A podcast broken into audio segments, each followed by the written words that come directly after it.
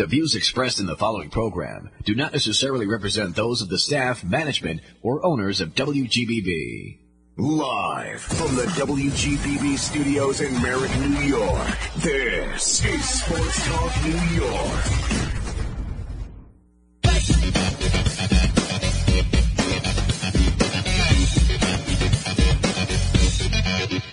From the crossroads of Merrick Avenue and Sunrise Highway in beautiful Merrick, Long Island, New York, this is Sports Talk New York on WGBB 1240 AM. I'm your host, Mike Guidone, along tonight, joined by my co-host, the Cap, Cappy, Chris Caputo, and we have a big show for you lined up. Going to do heavy NFL tonight, talk a little uh, NBA in-season tournament, if anybody wants to chime in on that. The lines are always open, 516-623-1240.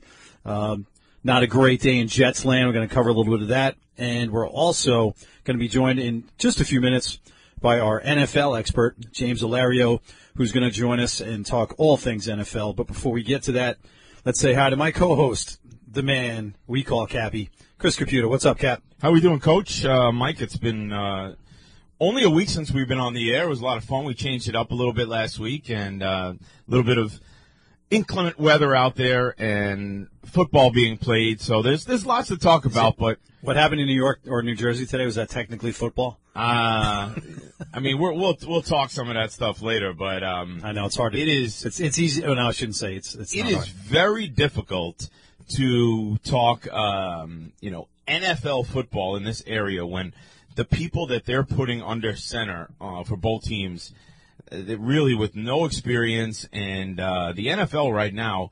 Um, it, it's kind of like that, that, that have and a have not. And I know we're going to get into that, but there really is a break between teams that possibly have a chance to make a run at the Super Bowl and teams that are basically fighting each other for the worst record overall. Yeah, we were speaking about that before we came on the air. That just some of these tiebreakers are are unbelievable, and at you know four and four and eight, the uh, the Giants are still technically you know in the hunt, and uh, I think they're I don't know the exact number, but I know it was it was discussed earlier in the week because Joe Flacco started today uh, for Cleveland. I think there's been sixty additional or, or backup quarterbacks that have that have played.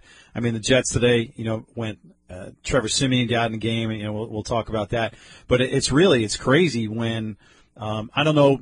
You know, does the 17th game mean anything in the NFL with all these injuries, especially to quarterbacks? But um, the backup quarterback position, it just seems to be like there's nobody out there. Yeah, and it's like who are we going to call up that played three years ago that might be able to stand on the sidelines? So, you know, if you're into your football um, and your team is not the Patriots and not the Carolina Panthers, you probably have a shot. And you're probably sitting there, even after today of a 13-8 game, going, if Aaron Rodgers comes back, could we, should we? And, and I don't know. I mean, it really, uh, uh, people really do watch. It's, it's interesting how many people really do watch, like watching the NFL, even beyond the Jets and the Giants, especially in this area. And if you have a team that, you know, has four wins at this point, you have a shot of making the playoffs, but, um, there really is not too many, uh, top teams. Everybody else is kind of mingling in that area of the six and six uh, through four and eight, and you know we shall see over the next few weeks. Um, you know who who who rises to the top and who wants to be a draft king. Well, we'll definitely get into a little bit more of that when James calls in. Uh, but we're going to touch on just real quick and maybe get back to this a little bit later on. Um, you know, if you've listened to the show before, Chris and I huge basketball fans. You know, we we coached together.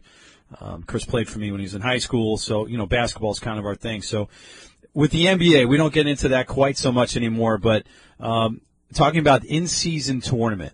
So the NBA this year went to an in-season tournament where some games count towards this in-season tournament. They all count towards the the playoff run. It, it I don't know. It's very confusing. The only thing I recognize is when I tune into the NBA and I see some funky court out there. I know that it's the it's the the playing tournament. I, I or the the in season tournament. I, I don't know how many millions of dollars they're spending on all these uh, jerseys and and floors and whatever else. But um, it's an interesting concept. So, um, Cap, what's you what's you feeling on, on an in season tournament in the NBA? Um, I know it's going to take a little bit of time maybe to get some traction, but is it anything that you're interested in? I think at this point, people just don't understand what it is, um, and and how good it's going to be because you're in year one. And I think that in the inaugural years, a lot of times people don't understand what is really going on, so they're not into it as much. And you see these promos, and Steph Curry's on the promos, and they're not even in the the, the final eight. so I believe what's going on is as we go, now go into this week. Um, we have eight teams advancing to a knockout round, and then from there, uh, they're going to wind up having uh, a semifinal on the seventh and a championship on the 9th in Vegas. But there are some teams that are hosting this week, so I think uh, people could possibly get interested in some of that stuff. So you got um, Lakers Suns. I mean, if if that kind of gets you going, I think you know that might be good. I think uh, LeBron is having a tough time most of the time. They, I think he got blown out by like forty something last yeah, was, week. was his worst loss of his Oh, NBA career, he right? did- he sat there and answered every question. I give him credit, bless but him. they will looked horrible. Yeah. Um. So I think they're hosting the Suns. The Kings. You know, I like watching the Kings, so I think that to me will be interesting to watch them play. Um. But the Knicks are in it. I mean, they're playing. Yeah. They're playing the Bucks. They're they're going to have a game. Uh, but I think you and I talked a little bit beforehand. Getting down to these eight teams, I mean, I don't even know what they're fighting for. I don't even know what, uh, you know, uh, is there extra money involved? There is there is extra money. So there, I mean, not that these guys, I, I wouldn't even begin to understand or be able to tell you what the minimum salary is for an NBA player. But let's just say um, they're not sleeping on their mom's couch. Okay. So I'm, I'm sure they're doing fine. But yeah, uh, the main draw for the players is is a big time bonus. So that's you know that's how they're selling it to those guys. Um, you know, for the casual fan, I don't know. I think you bring up a great point. I think it's going to be one when they finally get to Vegas, if it has any kind of juice or whatsoever. But I, I just I, I don't see it. I, I don't know, and, and I want to like it. I, I want to find a reason to get more into the NBA. if you're winning this tournament, do you now get like, you know, the ability to flip flop home games with somebody when you make the real playoffs? No. No, it's nothing. So like, what is, I mean, it's soccer. I'm sure if you're a soccer fan, like that's a big thing when you have the, those UEFA championships and in the middle of your season, you're going to play some other European team that's not in your country. So you have a team from Italy playing a team from England. Yeah, people get into that stuff. Sure. But these teams play each other during the regular season anyway. And so now we have a knockout stage and my biggest thing was we had to determine first off head to head record. So let's say there's three teams, they all play each other. Um, and then eventually head to head is going to be the number one thing. But after that, Mike, the next thing that was going to determine who moves on from the group stage was point differential. And here we are the other night, and we're playing Hacka Drummond and the Chicago Bulls, who have nothing to do with this, nothing to do with this, are standing on a court losing to the Celtics by 38, and the starters are still in the game and they're pressing because some assistant coach is saying, we're not up by enough points. This is not what it was meant for. No, not at all. I mean, it, what I know the NBA is not real big on you know teaching kids uh, sportsmanship, but seriously, if you have if you have a, a, a young fan base and you're you're at these games or you're you have them on TV, you're showing them, or you get you know a young son or daughter that's playing basketball, and you want to teach them sportsmanship. or- Yeah, I mean, let's let's start hacking the worst guy on the other team so we can score points. I mean, I these are not things that we can give the NBA a pass on that they just didn't think about or whatever else. Th- This is real stuff. So, you know, I think anytime, especially in a game of basketball, I mean, point differential is is just an awful tiebreaker. Oh, I'm okay, Mike, with point differential, but you can't include the game against the team who's already been eliminated before the game started. So let's say two, two or three, te- let's say three teams are vying for that wild card position, right? And they're all at three and one or all at two and two. It should be the point differential in the games that you Yes. played against the teams that you're fighting for, not against the 0 and 4 team. That team has nothing to do with it. They want to go home. This means nothing to them. And to have teams trying to blow teams out and starters in playing 39 minutes in a game that's a regular season game, when you can't get these guys, remember what we used to have where guys were sitting out of games? Right. And it was like, hey, LeBron James is coming to town and we bought a ticket for four thousand dollars, and now he's not playing. Now we got guys who are playing when the games when they're up forty. Absolutely. So I think they need to think it over, change a couple of things. Um, but I think once they get to Vegas, that's going to be a hot ticket. Yes. I mean, you have the ability to buy a, a, ticket in Vegas and possibly see two semifinal games on one night this weekend, um, with four of the teams in the NBA, you know, fighting for major money. I think, you know, the fact that it's like, wow, I could see Giannis and I could see LeBron, and I think that'll be a good thing. But um, I think the NBA right now, uh, they're they're just trying to make a name for themselves when normally before the All Star break, no one really Yeah, cared. nobody's there. Well, we're going to get back to that uh, in, in a, just a bit and talk a little bit more about the NBA in general and, and also the, the playing the in-season tournament. But before that, we're going to welcome in a new guest, uh, our NFL expert. His name is James Alerio, and uh, known him quite a while now. Happy to have him on. James, welcome to the program. Hey, thanks a lot. How you guys doing? We're doing great, man. It's it's it's good to have you on. Um, we were uh, you and I were texting back and forth today. We were in a in, in a very friendly uh, knockout pool that many people are in, and I know it was a tough day for you as and for us uh, as a group as we watched the Steelers barely show up in Pittsburgh. Um, but uh, it's great to have you on and, and, and welcome aboard. Thank you, thank you, and and yeah, talk about a weird game with that Steelers one. With, with all the weather delays and then the injury, uh, I mean, they just couldn't couldn't get their uh, their act together at all during that game, and just tough way to go out uh, with that knockout. But what are you going to do?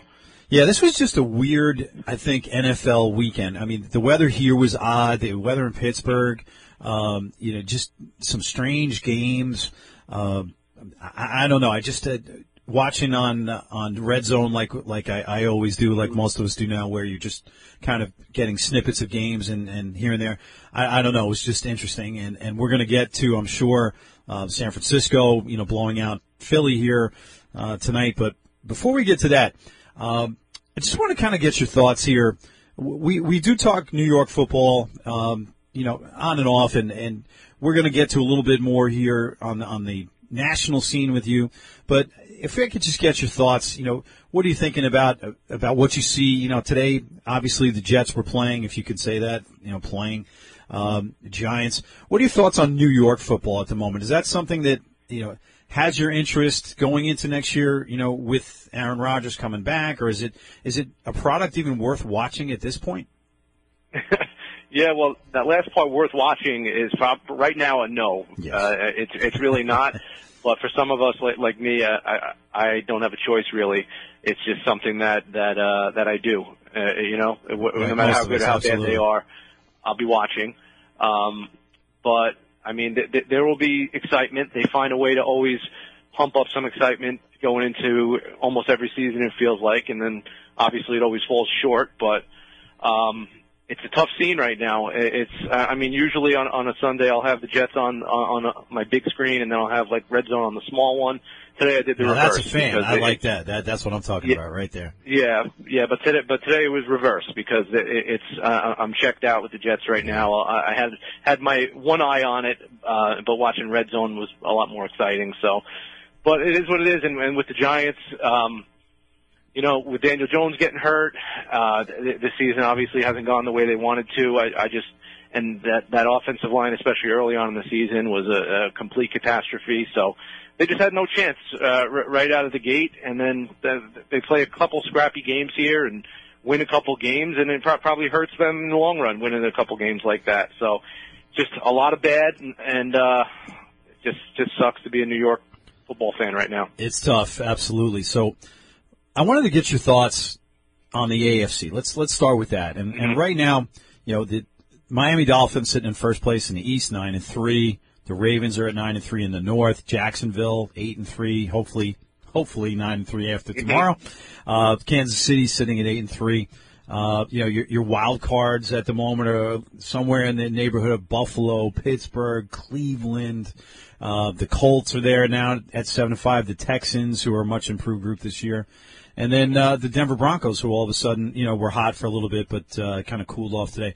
In the AFC, who who do you see as the real contenders, or someone you know to keep an eye on here that that you could you know at this point say this is this is my top three, top four to when we're getting into you know the the late January times. Who who are we looking at in the American Football Conference? Yeah, well, it starts with the Chiefs, who are kicking off any second now. I, I mean, they are a little bit of a different brand than we're used to the last year or so, um, where they're they're running the ball really well. They got Pacheco is an animal. Um, he runs really hard, and, and they're able to kind of lean on that more than they have. And but they even though they haven't given Mahomes anything to work with on the outside as far as receivers, he just finds a way to get it done. And um, but their their defense is uh, a lot better than we've seen in the last couple of years. Usually, it's they've been shootout after shootout, and Mahomes has to just uh, pull it out of his you know what at the end. Um, but their defense is is more like controlling games and allowing them to just run the ball this year more than we've seen. So it, it, it starts with the Chiefs, uh, and I think they're the team that that you got to go through basically. Um, the rest of the teams, I think Dolphins and Ravens are probably the next two that I would say have the best chance of maybe knocking them off. Um, Dolphins, I, I think we, we have to see it still. I mean, it's it's unbelievable that the Dolphins can keep just relying on Tyreek Hill to just beat defenses week after week. And usually, like if somebody has a weapon like that, teams will game plan against it and find a way to at least like limit him and make the other guys beat you. But nobody seems to have an answer for this guy. It's really incredible. So I mean, will that be able to continue into the playoffs? We'll see. Um, but the Dolphins are da- dangerous there uh, and their defense is getting a little bit better as these last couple weeks have gone on. I think um, Ravens. Ravens are interesting where it's like they they can explode on any given week on offense, but some weeks they just kind of just don't have it a little bit. And uh, a- Andrews getting hurt really hurts them, the tight end. So if uh, supposedly he might come back, I think that'll be a big help if he does, but I'm not too sure. And they always have a, a good defense, so I think those would be the three teams I would highlight. The rest of the teams, I just there's some interesting teams like you mentioned, the Jaguars. That maybe they could win a playoff game or two, but I, I don't know if they have it in them to to make it all the way. Um, the rest of the teams are mostly not there yet. I don't think. Yeah. We are joined by James Alerio. This is uh, Chris Caputo and Mike Guidone here on Sports Talk New York. Uh, we're talking NFL. So, uh, James, this is Chris here. Um, I just wanted to talk a little bit about offense versus defense. And if you kind of look at, at most of these teams, there's a couple in the AFC, I would say, that have that quarterback that they're able to go. And, and right now, as you said, we're worried, we're wondering to see how far uh, Miami can go. Uh, I think Buffalo, they're still in it because they have the ability to pull out that game, but their turnovers are killing them. But they could definitely turn it on offensively. The Ravens are, are one of those teams. Um, but after that, I'd say there's the, the, teams that are that are doing really well. There's a drop off, and then in the NFC, uh, NFC, really the only team that uh, the two teams that have pulled it off um, more offensively than defensively, you know, putting up more points, are the Niners and um, the Cowboys. I mean, even if you look at the Eagles, they're only plus 41, and they got hammered today by a good team. So, why is it that maybe I only really mentioned about six teams? that their offense is really explosive and their defense can kind of fall behind them, whereas the other teams in it are really relying on defense. Mm-hmm. Yeah, and that was that was one of the teams I didn't touch on in the AFC was the Bills. Um, the way they currently stand, I just don't see them as as a real contender right now. Uh, Allen is too mistake prone, and really their defense. They took a lot of big hits with injuries this year, losing Tre'Davious White. Um, Von Miller's got some stuff going on now. Hmm. They lost Matt Milano. They lost too many key pieces where their defense is just not the same. So uh, they're kind of an afterthought for me right now, even if they even make it. Um, but then to the NFC point you made there, the Cowboys' offense is inc- incredibly impressive right now, most weeks, and, and I'm surprised by that because I'm not a fan of Mike McCarthy, as a lot of people probably aren't. Um, but they've been able to really lean on the passing game and and just explosive play after explosive play with them. Um, I was surprised by the Eagles today. That that um, that game was a pretty hyped game, I think, for good reason. And I was surprised when I saw a spread there. I think it was three and a half favoring um, Niners uh, most of the week, and I was a little surprised by that, being the Eagles were home. Uh, but the Niners showed out, and and the Eagles most weeks they look really impressive, and and Jalen Hurts just gets things done. Um, they got some really good weapons. I think they're missing Dallas Goedert a little bit. That that hurts just their ability to spread the ball around. Um, but we know they run the ball well, and their defense. They have a lot of really, really good guys up front. Their their back end has been getting a little exposed this year. Um, but the Eagles are going to be right there in the end, uh, I think, as one of. I mean, between them and the Cowboys, it's really interesting to see if if the Cowboys can get through them uh, if they were to face off. Um, but I think it will come down to the Eagles and the Niners, like we saw today. And if the records hold right now, the Niners are there's a good chance the Niners are going to have to go back into Philly and win again. Um, but the Niners are probably the most impressive team to me, like Yeah. overall, um, with just the way they run their show there. Um, Shanahan, I think, is the best, if not one of the top two or three coaches in the league. Um, not only just the way he runs his scheme, but just getting the right guys in in place for them to be able to do it. It's just it's it's a really like an unstoppable combination of, of receivers and, and McCaffrey at running back, and and they just get um, Purdy in there to run the offense, and and I don't think he gets enough credit where he's very seldom making mistakes.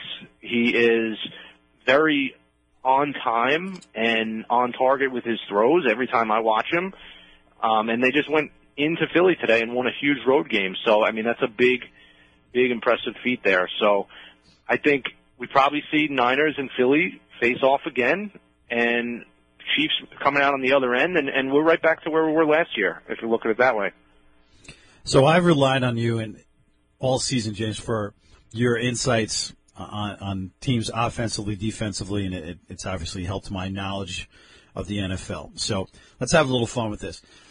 Yeah. Give me one team that has surprised you in a good way, and one team that has surprised you i- i- as an underachiever in terms of, you know, it's hard to. I mean, we could all say the Jets because obviously, you know, there mm-hmm. were so many things thought of.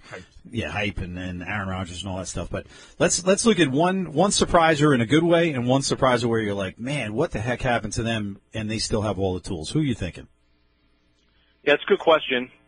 Um, looking at it right now, I'm just looking at the standings just to Yeah. get my mind at it right There's here. a lot. There's a lot of Um, teams I think you could answer these questions tough. with. Probably. Yeah, it, it's it's tough. I think I am.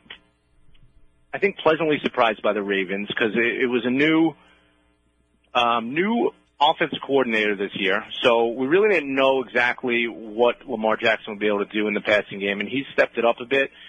I think that I think the Colts are impressive. Yeah. I think that they were kind of like left for dead when, when we were going into the season.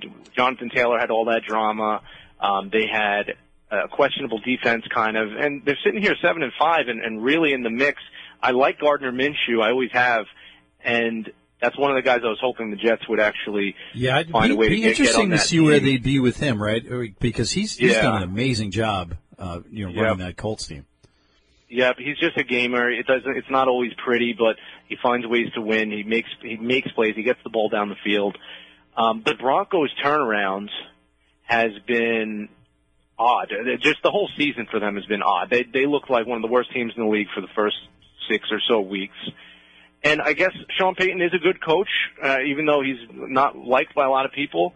But he's a, he's a good coach, I guess, that he's turned it around. But it still seems like a struggle for them to um, to to really finish off games. Like t- like today, they just start off so slow sometimes, and that's that's been like uh, uh, Russell Wilson's mo the last couple of years.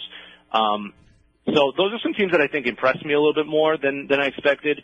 The Chargers uh, are on the other side of it. It- It's just it's a joke how that just keeps happening over and over with this team. Where I mean, they obviously need to fire Staley, and and he seems to be like he'll be he'll be gone sooner rather than later. But they got to be one of the most disappointing teams. They had a couple injuries, but there, there's still enough talent on that team. You have a very good quarterback, and they just continually just find ways to lose. Did, did they win today versus the Pats? I saw it was like six nothing that whole game. Yeah, I think they did find a way to win that, right? It, it was interesting because you think, you know, uh, their their defense has been criticized quite a bit, and their offense, you know, carries Yeah. them most of the times. Yeah, today was just the opposite. It was, I, I mean, the conditions up there were tough, but they did. Yeah. They pulled it out 6-0, but it was not a not a pretty sight. Yeah, it, it, it never is with that team. So like they're they're perennially just uh, a, a disappointment, and they continue to be that again this year. So that was the AFC. On the on the NFC side, look looking at this now, the, the Lions are impressive. I, I like the Lions. I like watching them. They had a couple hiccups these last couple weeks where they started off games really slow, but Jared Goff has really turned his career around. Where when, when he got tr- he basically got dumped by the by the Rams. Let's face Sure. it, they, they that was like a, a salary dump where they just wanted to, uh, to get a new quarterback in there, and the Lions were like, hey, we'll, we need a quarterback. We'll, we'll take him and figure it out from here.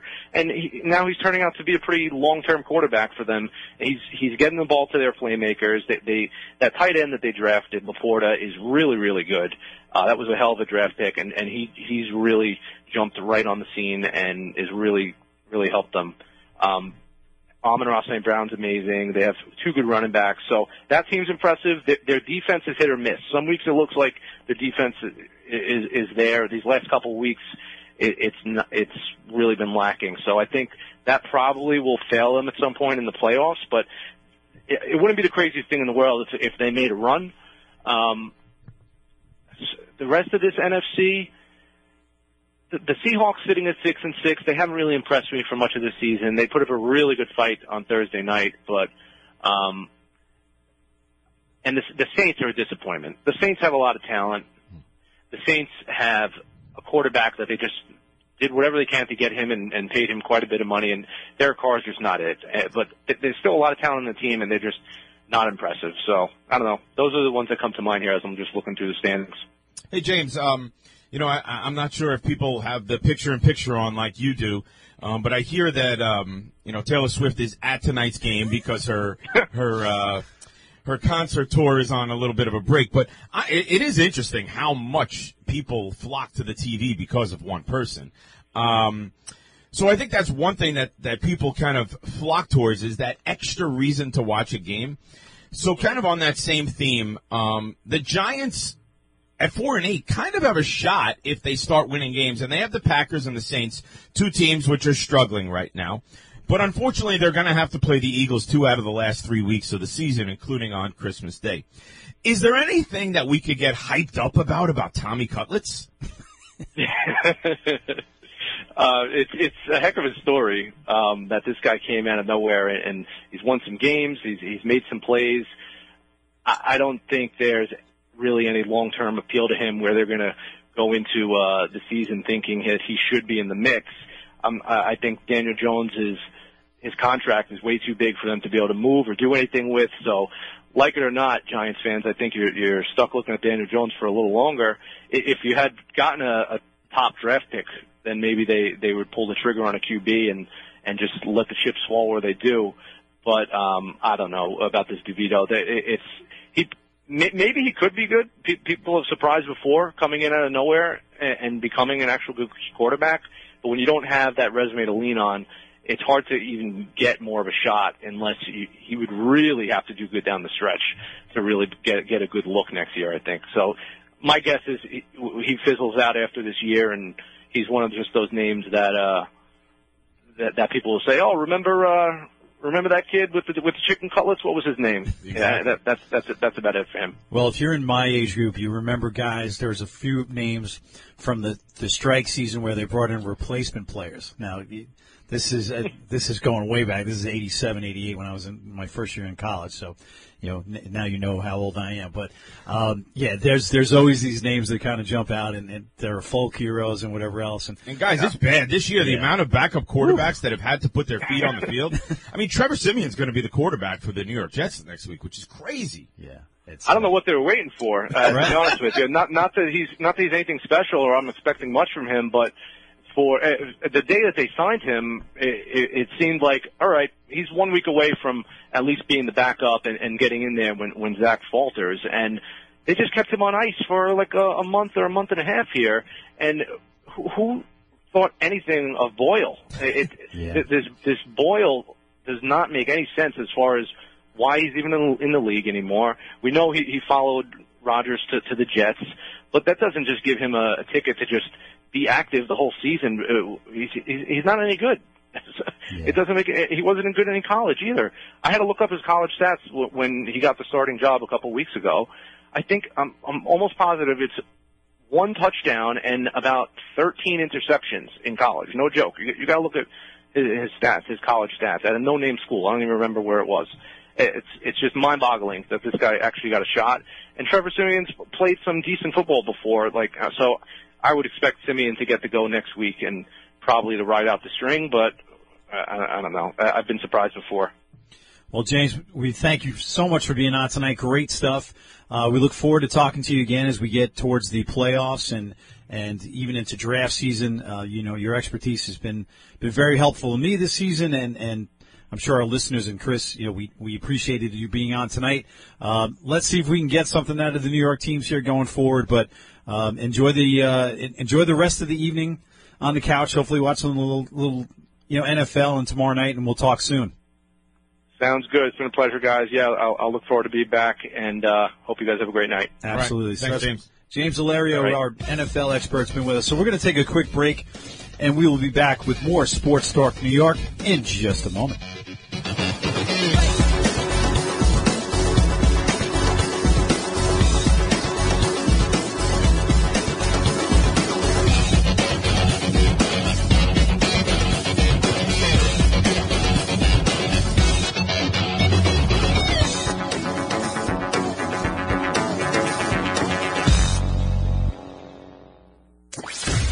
Listening to Sports Talk New York.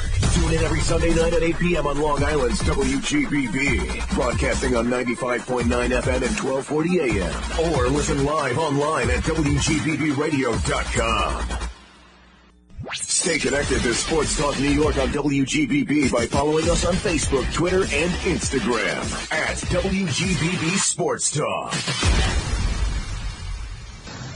You're listening to Sports Talk New York on Long Island's WGBB. And now, back to the show. Welcome back to WGBB Sports Talk New York. Mike Guidone here along with Cap, Chris Caputo. We dove in a little bit with some NBA talk going into the mid-season tournament.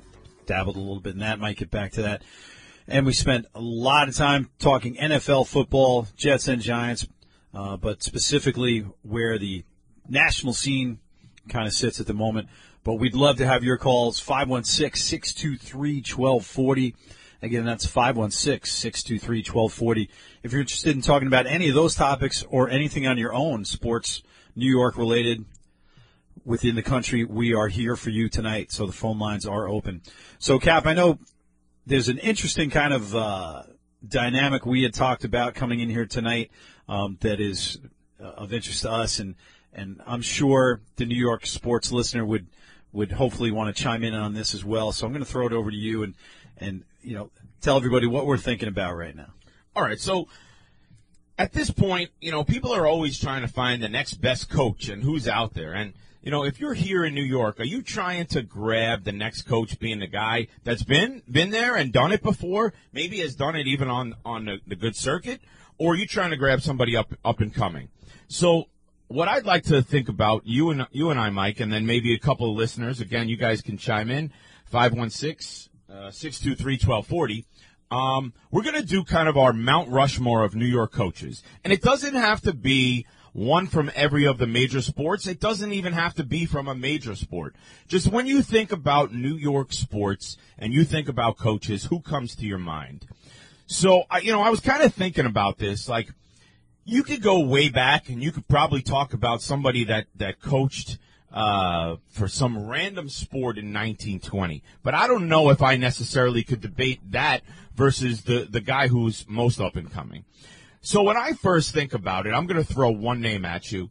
Uh, for New York sports, I think you know one of the names that has to come out there, whether or not this person is totally known for New York sports, and that would be for the New York Islanders, Al Arbour. Okay, so when I think hockey and I think New York, you know, I think Al Ar- Arbour. I think of you know that that that drive for five and that um, that that you know Islanders run. Uh, and people might throw the the bow tie out there also and, and, and try and say that it was it came from a pie with the general manager. But I think that when people think about the Islanders and coaching, or even the Rangers and coaching, and you try and think of you know all time, I would say that New York coaches, I'd throw Al Arbour as one of my top. Yeah, I think that's a great choice because, um, you know, I, I've, I've been a huge Islander fan. It's no secret. And, and I was probably you know 12 or 13 when they were winning those cups and, and so into it. And every interview you ever listen to with a former New York Islander, whether it's it was Clark Gillies, Mike Bossy, Bryan Trottier, Bobby Nystrom, all those guys. Um, they always said that not enough credit was given to Al Arbour because he really he was he was the final piece. You could talk about players, Butch Goring being brought in at that time, but really, yeah, Al Arbour was um, he was the glue that kind of kept everything together. So I, I, think that's a great choice for hockey. I mean, the Rangers, um, unfortunately, you know, not to not to go anything deep with them, but they had the cup with Keenan. Uh, but there's no, you know, an older Ranger fan would think of like Emile Francis. That these are guys I'm throwing out now. That if you're, you know, in your mid 50s and plus, you're thinking of. But yeah, Al Arbour, solid, solid choice as as a Mount Rushmore candidate for, for New York sports. Who would you think of like when you when I say New York coaches? Who do you think of?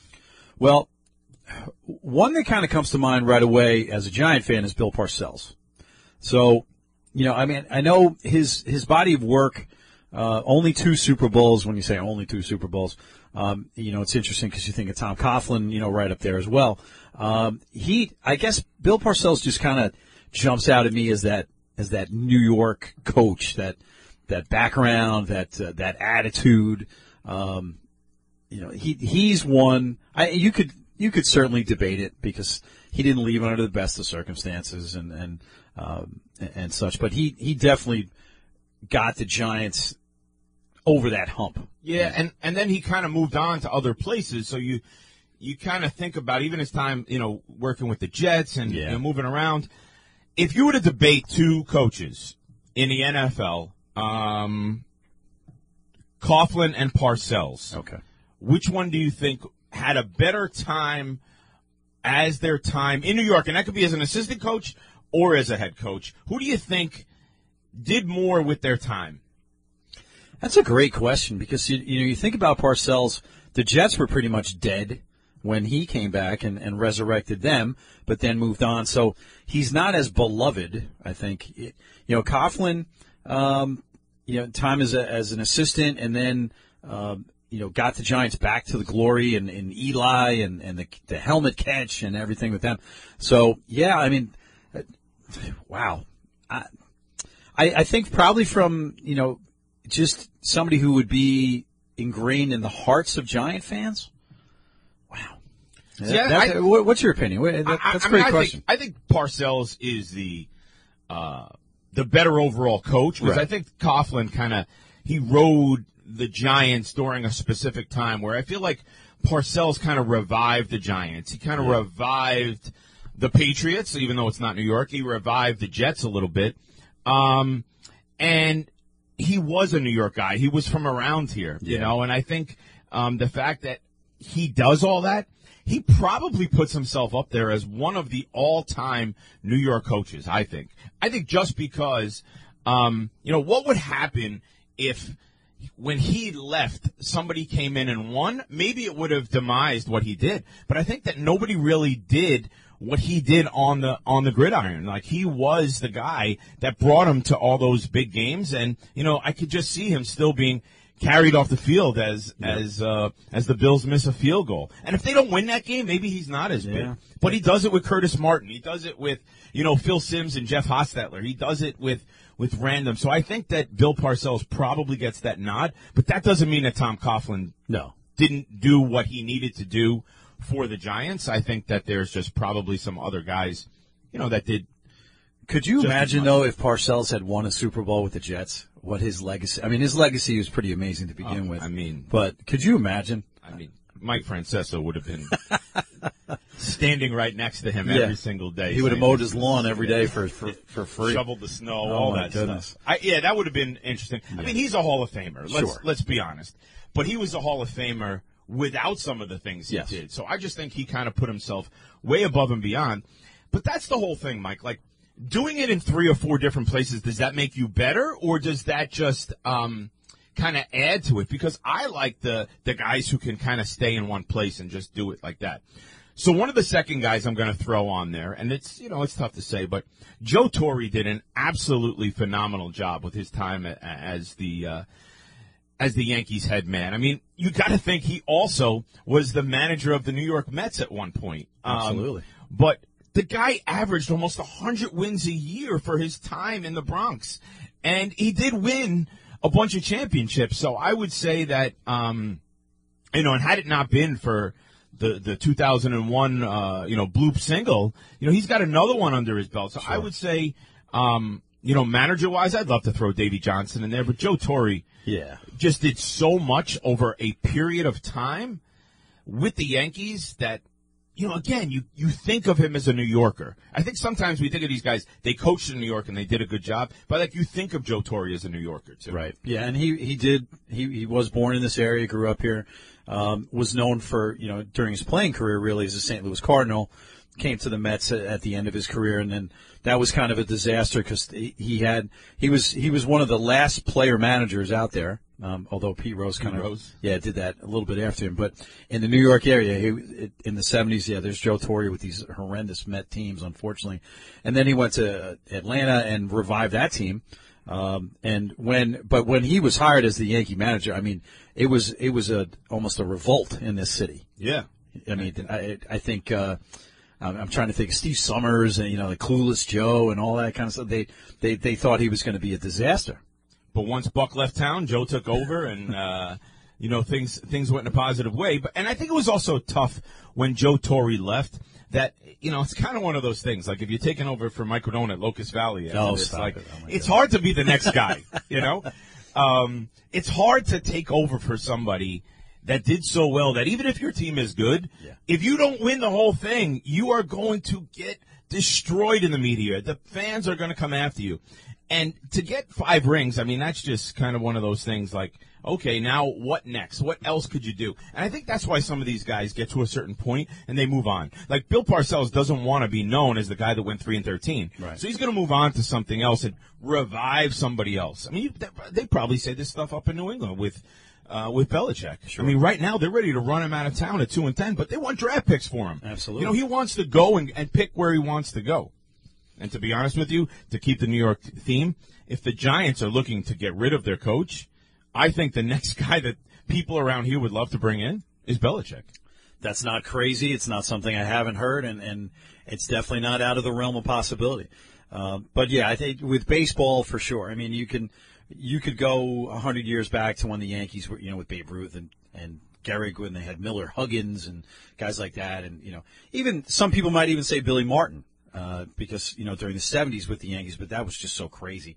But when yeah, when you're talking about a, a, a, New York guy, baseball, modern day especially, Joe Torre is your guy. Um, so let me ask you, basketball now. We can you can even kind of you, you can go a little off the grid, um, not thinking NBA. You could you could go college and NBA. Um, I, I think maybe you and I might come up with the same one here. Who are you thinking? Well, I think the hard part is I don't know Red Holzman and Auerbach and those guys. Like, I'm sure people would say, hey, you know, Red Holzman, you know, won world titles back in the 70s, but like I wasn't around for that stuff. And I'm sure that's probably the name for somebody. But for the younger people listening out there, uh, when you think of, you know, New York basketball and, and, and who the coach would be, for me, although he moved on, you know, Pat Riley is, is, is the guy. I mean, he did with the Knicks what other people couldn't do. And I think that was kind of the, the name that, um, that people would think of. And I'm sure some other people, um, you know, might think of some other guys out there that have done some positive things. But I would say for me, you know, Riley was just that, that name. He was that guy that, you know, the slicked back hair when, when people were looking for, you know, the guy who was just going to stand on the sidelines and just sub in. And he didn't care. I think he came in with that attitude of, I'm in charge. I don't really care. So I think for me, overall, it would be uh, Pat Riley. Once again, guys, 516-623-1240 if you want to call in. We got plenty of time. We'll talk whatever you want. Right now, we are discussing a little bit of Mount Rushmore New York coaches. Yeah, I kind of agree with you with Pat Riley. And the one thing that really impressed me, you know, back then was in the '80s, Riley was Showtime. He was offense. He was up and down the floor. He was, you know, magic at the point, Kareem inside, worthy, you know, dunks, the whole thing. He got to the Knicks, and what was it? Back to D, defense. That's what they, you know, he was smart enough to see what he had and he got that team within one game uh, of an NBA championship. You know, one John, maybe one John Starks three pointer, just one for Pete's sake. Yep. Uh, so, you know, he didn't win a championship, so uh, anybody could argue that, of course. Uh, you brought up Red Holzman. You know, I'm a little little too young for him. He kind of as I was getting into basketball. Um, he is he's well thought of. You know, he brought the Knicks two championships. Um, he had he had kind of a, a, a mix of, of stars and, and role players. So you know, if, if there was someone else who wanted to say, "Oh, there's no way you, you can't put him in there," I get it. Um, the other name that I think we, we could float out there would be Rick Pitino. And we had talked about this off the air just from his, you know, the Knicks. Now he's at St. John's. Um, he revived the Knicks. I, I think that's a guy you think about. He's a, he's a, a New York, Long Island product, you know, grew up, uh, you know, 10 minutes away from me in, in Bayville, New York. You know, he's a little older than me, but his legend was there. Um, and he just, he's won everywhere he's been. Um, it's a shame that his, his reputation took a little bit of a hit uh, with you know some of the, the salty things that happened at Louisville when he was there. But as a New York coach, uh, I, I'd, if he can take St. John's, I think that's the whole thing. Woo-wee. Is like he is probably on that precipice of being the savior back in New York, and you know he. They won a couple of games recently, and he's still being hard on those guys. Like he wants more. He wants defense. He wants some intensity, and um, I think Pitino's name is kind of thrown in there, but. I just don't think that he's done enough right now to put himself on there as like the Mount Rushmore of, of New York coaches. And I think a lot of it just stems from how many different places he's been and how many bad vibes he's put in people's, you know, mouth. And it's just like, you got to think of some of the negativity. Like he went over to Greece just to get away from some of the negativity that was going on here. Um, is he a good coach? Yeah, I think, you know, he did it at Louisville. He did it at Kentucky. He did it at all these different, did it at Iona. at Iona. right? I mean, know? listen, no, no knock on Iona. Great school, um, you know, has has good basketball tradition. But I mean, he got them uh, relevant Yeah. on the national scene. Yeah. And, you know, did it at Providence. Like he's, Yeah. He, he found a way to do it at different places. Um, and I think that's probably uh, another big one up there. So again, if you guys want to call in, 516-623-1240, Chris Caputo, Mike Guidone talking some New York sports here. Right now we're talking some coaches, but anything you want to talk about, we've got about 10 or 15 minutes left. Uh, we'll take your calls. And we'll even talk some baseball if you want. Some hot stove. We got some uh, some some things, you know, on the horizon as uh, you know Mets and Yankees are trying to do some things. So uh, if you want to call in, add your name of who you might think is one of the top coaches in New York. Give us a call. Great. That that kind of segued into my, my last question on this topic. So, Cap, you you know you're you're a huge Met fan. I'm a huge Met fan. Um, I think two of the most underrated coaches in or managers in New York sports law are Bobby Valentine and Terry Collins. I, I think that they they did amazing things with, with the Mets during tough times. They weren't able to sustain it for a long time, but Right. they, they kind of caught lightning in a bottle. If you had to if you had to pick one of those guys to manage your team, Bobby V or Terry Collins, who would it be? I think Terry does a good job of keeping the guys together. Um, he has to be in the right situation, though. I think when he was down in Houston and, and, and the Angels and stuff like that, it just didn't fit for him. And I think he was in the right spot at the right time to take the Mets to that spot of a World Series. But I also think when things went wrong, I don't think Terry knew how to deal with it. Now, I love his fight and I love him standing there, but I don't like. I think sometimes are a little bit. Guys get a little bit upset that maybe he goes out there and throws them under the bus when he stands in front of the media and says, "Hey, listen, if guys aren't going to do it, we'll call somebody else up here." I think the the vibe that Bobby Valentine gave was just so relaxed. He also stood up there at a time when September 11, 2001 came. He stood there and smiled. He he took it all in. He would put his arm around Liza Minnelli and sing with her any day. I think he had it for New York. Was I think Terry Collins could have done this in other places. He had the right people. I think Bobby Valentine was the right person for New York. Um, could he sustain that long term? No. Yeah, just two very different personalities. Uh, you know, Bob, Bobby Valentine. I I was lucky enough to meet him once when I was younger, and um, he his persona is what he is. I mean, he's just he loves himself a little bit, and why not? You know, but he, he was he, he's a good baseball man. But like Mike, he's kind of one of those like Pitino guys. He went and became the athletic director at Sacred Heart University. Like, Yeah. And, and went and, then be, tried to run for mayor. right, and You know? then he went went overseas to Japan, like Pitino went to Yeah. Greece. Yeah, Like these guys, very similar track they, record. They they don't care. They'll go coach, you know, some high school team in you know Nebraska just to keep their names out there. I mean, I just those are the guys that I just feel like they never go away. Now, the one guy that I have on here, because he stayed in the same place and did it over and over and over again, and he didn't just do it in one sport, although people only think of him as one sport. And most of you out there, whoever's listening out there, probably haven't really heard the name, and that's Jack Curran. Wow. And when you think of New York sports, Yeah. Jack Curran started at a school called St. Anne's, which eventually turned into Archbishop Molloy.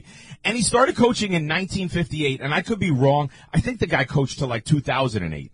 He coached for like 50 yeah, he years. was, he was in that 50 year range. and 25 times, I think he was named Catholic League Coach of the Year in base in basketball. But guys, you don't realize the guy was also a great baseball coach. He co- he was like a 21 time baseball coach of the year, and he coached guys like Kenny Anderson and Kenny Smith, and some people know the names Brian Winters and Kevin Joyce played on a, a USA team. But not only that, he was just a legend. You know, he knew what to do. And the guy made sure that, you know, coaching got done and he did it the same way all the time. So when I think of like New York coaching legends, for me, top five is Jack Curran. That's great. You know, that's a name that a lot of people might not have thought of, even if they're familiar with him. If you're not and you're into to the, the world of coaching, he is someone to definitely study, look up, read about everything you can because um, he's he was a throwback, but yeah, in two sports, um, and, and probably was responsible for more New York basketball millionaires going into the, the 70s, 80s, and 90s um, than anybody else. That that's a that's a fantastic pick. Um, so we kind of have our grouping now uh, as as we turn the corner and it is hot stove time and um, you and I have not really touched on this name because it's it, it's still not quite um, baseball season although we're going to get a lot of free agents starting to be signed here soon and that's going to heat up as we said on the hot stove Carlos Mendoza new manager of the New York Mets um, I'm sure a lot of people out there went who and then you found out okay he was a bench coach with the Yankees and, and whatever else but um, certainly kind of a surprise name, Cap. But um, are, are you feeling better about him? Are you feeling worse? Do you think the Mets should have gone a different direction? How do, how do you feel about him being in the dugout starting next year?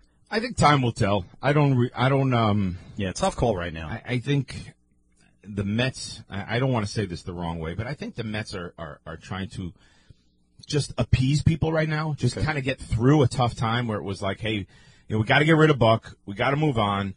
And for whatever reason, Craig Counsell did not make his way to New York. And I think that would have been the safe pick. I think people are upset, and I'll tell you this straight out.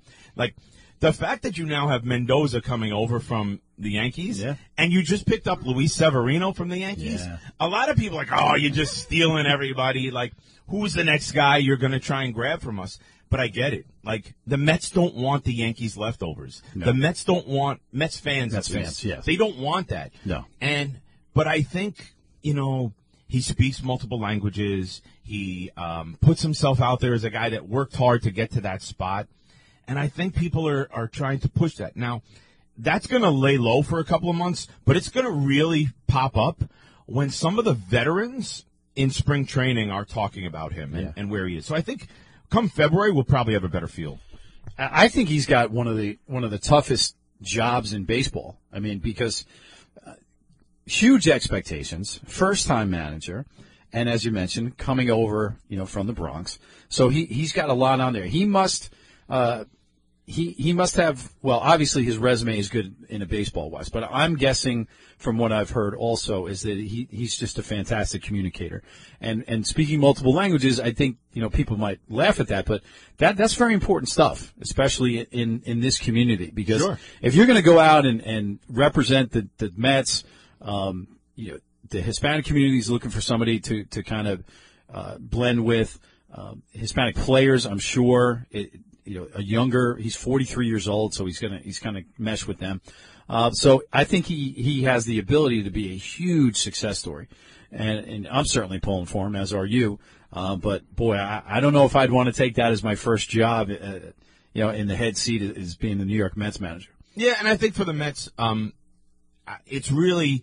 I don't know if it's necessarily going to be on him. We got a couple of minutes left. If you want to sneak in a phone call, 516-623-1240. Um, but I think for the Mets, um, it's it's not so much about their manager. It's who, what what where are they going right now? You know, um, they this week they go out and get Joey Wendle for a couple million, and then they try and get themselves, you know, a couple of pitchers here or there in in in the minor leagues. But it's and and, and I already talked about um, Severino. Yeah. But like, where are they going? They're obviously out of the Shohei Ohtani state. Yeah, that seems to unfortunately that seems to have a lot of teams are out. Yeah, I think he, I think he's going to wind up either back in uh, either with the Dodgers or the Dodgers. Or, oh yeah. man, Dodgers, Angels, or Blue Jays are my three. Uh, I think yeah, that it seems. Although you know, a, a surprise I heard this year. I don't know how they'd have the money. Is Texas Rangers? Yeah. I mean, I don't know how. Uh, where where are they? What are they Yeah, doing? everybody. Printing money down there? My But I think for the Mets, like Yamamoto's got to be number one. Yeah. And if they're going after Yamamoto, and then they're going after a guy like Tyler Glasnow or another big time pitcher, then they're obviously not. They're not in that rebuilding mode that we thought they were going to be. So I think over the next few days, we're going to hear whether or not the Mets are kind of giving up, or if they're they're sort of in it. Yeah. You know, and I think the the one thing, Mike, before we finish is is um, I think people are a little upset at the whole Pete Alonso thing. yeah. It's becoming a sore subject that, like, he's out there putting himself out, you know, in the community and talking. And the Mets haven't finished the job in trying to sign him. And I don't know who you put that fault on, uh, but but every old Met, from Cliff Floyd to Mike Piazza to different, they all want him signed. Yeah, which uh, you know what you, you have to kind of listen to that because um, I, I think a cynic would be like, "Oh, those you don't listen to those old guys, and what do they know?" And you know, but they're just trying to get a guy's money, whatever. No, these are these are guys who are related with New York, who know what it takes to win here. And you're talking about a guy who has been prolific in his home run hitting for any franchise, but with the, especially with the New York Mets. I mean, he, he you sign him to even a minimal contract, he's going to be the all-time home run leader. He wants to be here. He's succeeded. Yeah, is he a little, you know, kind of up and down? Yeah, who isn't? Uh, who's worn a Mets uniform? But a homegrown guy, you've lost Degrom, you, you lost these pitchers. You have got to get this done. Absolutely, no ifs, ands, or buts, and do it in a way. Um, I know that you know a, a big contract's going to heal all wounds, Yep. uh, but everything's great. But that's going to do it for us tonight. It's been a pleasure. Thanks, Mike. Absolutely, Cappy. And uh, our man Brian Graves behind the glass has been taking us home. Uh, another huge week of New York sports. We're going to be back on in two weeks, and hopefully by then we'll have a little bit more New York flavor with the Knicks, the Mets, the Jets, the Giants. Who knows? Maybe it's playoff time. Thanks to James Valerio for stepping on tonight. Absolutely. And we'll see you in a couple of weeks on WGBB's Sports Talk New York. The views expressed in the previous program did not necessarily represent those of the staff, management, or owners of WGBB.